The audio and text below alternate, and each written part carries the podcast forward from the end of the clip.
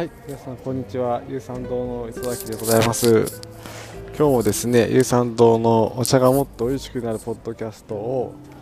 配信させていただきます。今はですね今日は外から配信してましてえっとロサンゼルス空港のターミナルで今一人でブツブツ日本語喋ってるわけなんですけどもこれでですねようやく、えー、2月11日から2月21日までの10日間の旅がですねようやく終わりを告げます。いやーちょっと長かったかな。短かったかな、まあ、ちょうどよかったですね。とてもいろんな経験させていただいてですね。前半のロサンゼルス編と後半のポートランド編と、まあ、2つの今回旅に分かれてたんですけども、まあ、どっちも本当にねこんな出会いあるんだなっていう出会いたくさんいただきましてで有酸堂のその自然農法のお茶っていうスペシャルのお茶がアメリカで受け入れられていきつつあるなっていうのをすごい感じさせていただいた一日でございま10日1日じゃなくてあれかね10日間でございましたね本当にもうありがたいなと思わせていただくことばっかしだったんでうんもっともっと進んでいきたいなというふうに、ね、思わせていただきました、まあ、前半のねそのロサンゼルス編は今回ちょっといつもと趣向を変えて、えっとね、そのハリウッドの近くに住んでいる日本人の、まあ、方のところに居候させていただきながら、まあ、そのロサンゼルスの中にあるギフトショップの方とかちょっとこだわりの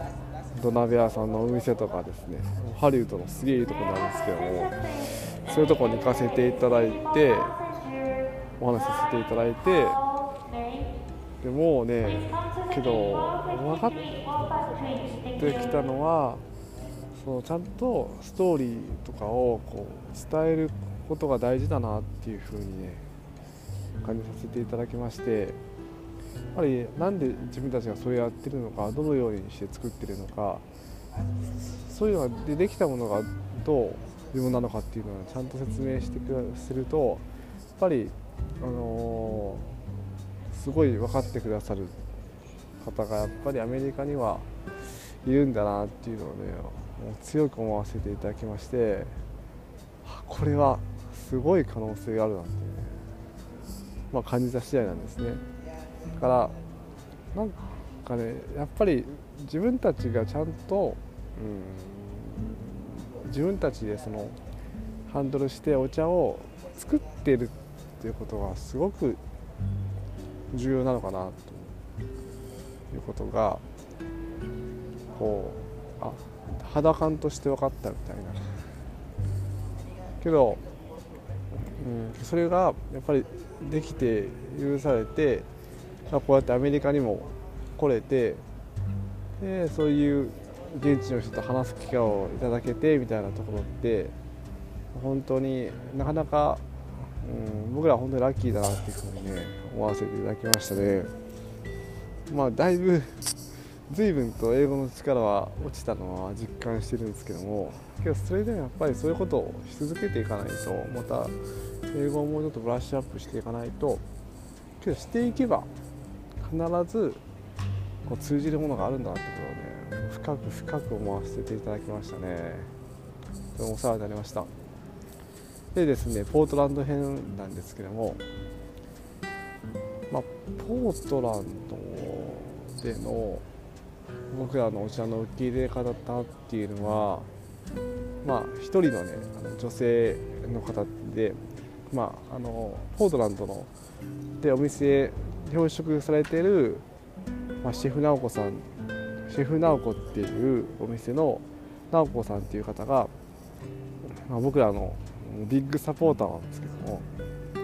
彼女がやっぱりこう本当に有酸堂のお茶を応援してくれててでも行って話すると僕ねもう泣きそうになるんですよね。ここんなに言ってくれるのみたいな。うん。だからもうもうおい。でよみたいな。アメリカにおいでよみたい。な畑があるんで感じで話してくって本当にね一杯のお茶がその人に心に届いた時にどういうことになるかっていうのをモナコさんを通して教えられててなんとかしてやっぱり届けたいしうん彼女の思いに応えたいし、えー、そういうやっぱりいいお茶を作るっていうこととこだわりを持ってやるっていうこととでそういう人に出会えたってことは本当に素晴らしいなと思うのでだからねこれってけど僕は自分は特別だと何とも思ってないんでやっぱりね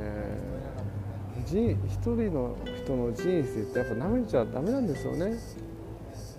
すごい可能性があって。常になんかまあステップを踏み続ける必要は、まあ、あるのかなっていう感じはしますけども。それでもうん。ねあこんなこと起こるんだみたいな。またそうその後あの無印良品の無人のねディレクターの方のもしょまあでもう会うの2回目から2回目なんで話結構楽しくさせていただいてなんと無地ポートランド店はですね全米で3位のリテールショップに選ばれたということですごいですよね。うん。だからもう無地のショップの3位じゃなくてまあ、もうアメリカにあるそのそういうストアショップアップルアップルストアよりも上位なんですよね、うん、1位がナイキショップ2位がスターバックスリザーブと3位が無印。ポートランド店だったんで。すごいですよね。って話して、うん。まあ、僕らはそこでお茶を売ってもらえるように絶賛交渉中なんですけども。あ本当に僕らが伝えたいことっていうのは、まあ、プロダクトっていうか、まあ、製品を通じてやっぱり思想とか思いとかが一番大事なんでそこは絶対外しちゃいけないけどもそれを伝えてくれる思いがあるっていう人がすごい増えてきてるっていうのはありがたいですね。うん今回は行かなかったですけども、まあ、サンフランシスコにもニューヨークにもデンバーにも素晴らしい協力者がいるんでまた次はそこにも行きたいなっていうのとやっぱりちゃんと販売できる体制を整えながらそういうふうにしていきたいなっていうふうにね思いますんで。はあみたいな。まあ帰ってから普通のまあ農作業してみたいな感じなんですけども。うん。けどあこういうことなんだなっていうだからなんかまあうんそういうことですよね。がいろんなことがやっぱあるんですね。いいことも悪いこともありますけども大事なのはなんかこう行動し続けることなんだなっていうまあ大きな思いを持って大きな目標を持って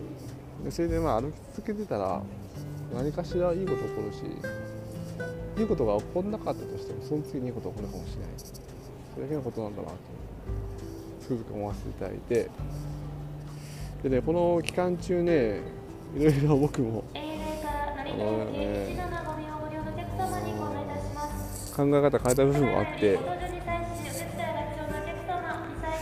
何て言うんですかね。例えばコーヒー飲むのを量減らしたりとか、うん、したんですよね。けどまあずっとね有酸堂のほうじ茶を旅の途中間中飲んでてやっぱりうちのお茶の良さも弱点も分かってるしそれでもなんかそれすごくやっぱり美味しいなって思うこともあったんでみんながみんなコーヒーを飲み続けるわけじゃないんで、まあ、絶対チャンス来るなっていうふうに思いますので今日はちょっとね空港感を出すためにアナウンスメントとか入っちゃったかもしれないですけども、まあ、今日はそういう回なんで、うなんか具体的な話はしたいんですけどね。なんかまあみたいなね、うん、またじゃあそういう感じで今日はポッドキャスト終わらせていただきますのでまた、えー、続けて、まあ、細かい話もね興味がある方いらっしゃったらこういうことあったんだみたいなことを話させたいと思いますのでよろしくお願いします。それでは有酸堂の内崎でございました。どうも皆さん良い一日をお過ごしください。ありがとうございます。